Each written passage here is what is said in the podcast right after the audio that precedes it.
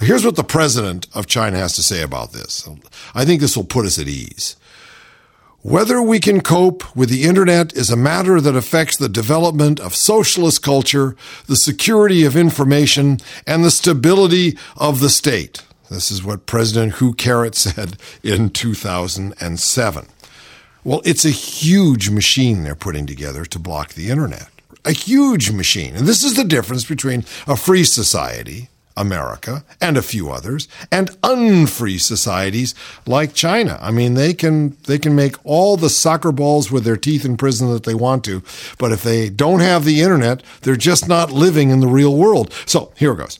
They have this huge huge system of censorship that uh, it's a vast state uh, um, uh, apparatus that uh, monitors and surveils the internet in every city wherever you have an internet connection. This is according to Xiao Qiang, an analyst of China's censorship system who's at the University of California, Berkeley.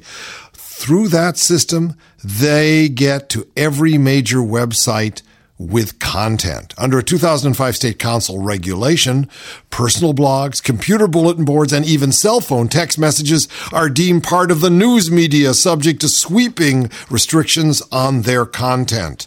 Yeah, they are, you know. Chat messages are news media. It's people talking to each other. The Chinese have every reason to be afraid of all those chat messages. They do, because it's going to bring them down.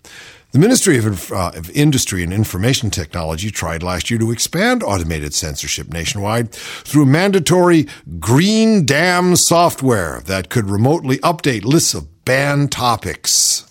Green dam. What about that dam that they uh, they built in the middle of China and threw what millions of people out of their homes so that they could create electric power? And who could say no? So now it's a green dam little ears on your uh, internet and uh, in your cell phone looking for you to say, Carrot, what do I think of Chairman Carrot? Another strategy is manipulation. In recent years, local and provincial, provincial officials have hired armies of low paid commentators to monitor blogs and chat rooms for sensitive issues that uh, then spin online comment in the government's favor. These people are like paid very low wages and they sit around all day responding to criticism in blogs and websites. Mr. Zhao, the guy from Berkeley, says in, in Jiaozuo, a city southwest of Beijing, they deployed 35 internet commentators and 120 police officers to defuse online attacks on the local police after a traffic dispute. This is insane. This is anthill electronic insanity. By flooding uh, chat rooms with pro police comments, the team turned the tone of online comment from negative to positive in just about 20 minutes. That's about all the time they've got because according to one official newspaper editor who refused to be named, why am I not surprised? Propaganda authorities now calculate that confronted with a public controversy, local officials have a window of about two hours to block information and flood the web with their own line before the reaction of citizens is beyond control. That means the Chinese government has only two hours. They've only got two hours to put their great big finger in the great big hole in that great big dike that abuts the great big information highway. In distant Dung Dong province, flowering entrepreneur Chin Fat was thrown into the deepest solitary confinement well for harboring bicameral thoughts. He figured he'd bought the farm. So he did, because he remembered to dial all the numbers you need to know. 1 234 5678 plus 90. C.Fat, 30,000 short, Duck Dong Future Farm Futures, and that's confirmed. And that was the call that bought the farm, that floated the loan, that skinned the cat, that fed the village, that built the dam, that drained the well, that lifted the life of Chin Fat. Hello, Charles Fat, Worldwide Dung Dong, Ducklink, and Denson. Global success is in your finger when you dial 1234 7856 plus 90. Wow, I can't think of any other numbers. Buy the numbers. Only 10 cents a mile from anywhere, no matter what they're calling you. Yeah, I'm being tough on the Chinese tonight. I've hardly begun. Here's a tough one to read. Again, the Gray Lady. Crusading Chinese human rights lawyer whose disappearance more than a year ago caused an international outcry said Wednesday that he was abandoning his once prominent role as a government critic in hopes of being allowed to return and reunite with his family. In his first interview since he resurfaced two weeks ago, the lawyer Gao Zhisheng said he did not wish to discuss his disappearance and whether he had been held and mistreated by the authorities. He appeared thinner and more subdued than the stocky, pugnacious civil rights defender of the past, though he said his health was fine. Mr. Zhao said the ordeal had taken a toll on him and his wife and two children, who secretly fled China early last year to escape relentless harassment by the police. He disappeared into the custody of police security personnel shortly thereafter. He said, I don't have the capacity to persevere. Sitting straight backed in a tea house near his apartment in northern Beijing.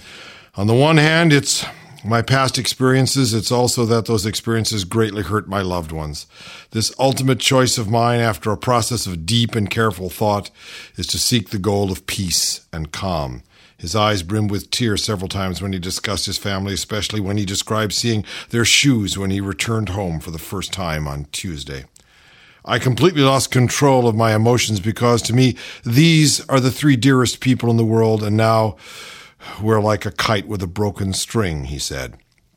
Among the most dauntless of a group of human rights lawyers, Mr. Zhao, 44, was a thorn in the Chinese government's side for much of the past decade. He advocated constitutional reform and took on difficult cases involving evangelical Christians and members of the banned Falun Gong spiritual group.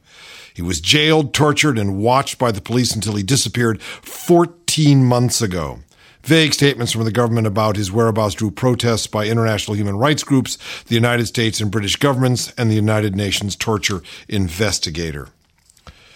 Zhao said uh, his experiences from his previous imprisonment and the run ins with the police, including a time in 2007 when he recounted that security forces gave him electric shocks in the genitals and placed cigarettes in his eyes, those those experiences helped him survive the past 14 months. I want to get China out of my life. It's a tough one. Chinese goods are everywhere. I'm sure if I checked out my labels, half of what I'm wearing or more is Chinese. It's easy enough to go to the grocery store and saying, I'm not buying any Chinese vegetables. That's easy to get away with and a good thing too but I've got to find a way to get China out of my life. I mean, people used to make fun of all the Japanese goods. Japanese don't torture people like this. See, they just don't do it. And I got China all over me. And there's got to be a way to tell these people they've got to stop. This is hideous. This is, this is just not acceptable. So from now on, I am going to de-Chinify myself in some way. I'll give you a progress report on the amount of chinois that I um, I'm able to, uh, shall we say, vet from my my life wardrobe. China, man, China. You know, it used to be that uh, we didn't know anything about China at all except there was this Mao. There was this Mao there, and there was this gigantic red country, huge, huge, bigger even than the Soviet Union, gigantic. Hey, the Soviet Union. Yes. Haven't said that in years. No, no. The word, in fact, I'm, there's a whole generation growing up to, to whom the word Soviet would mean nothing.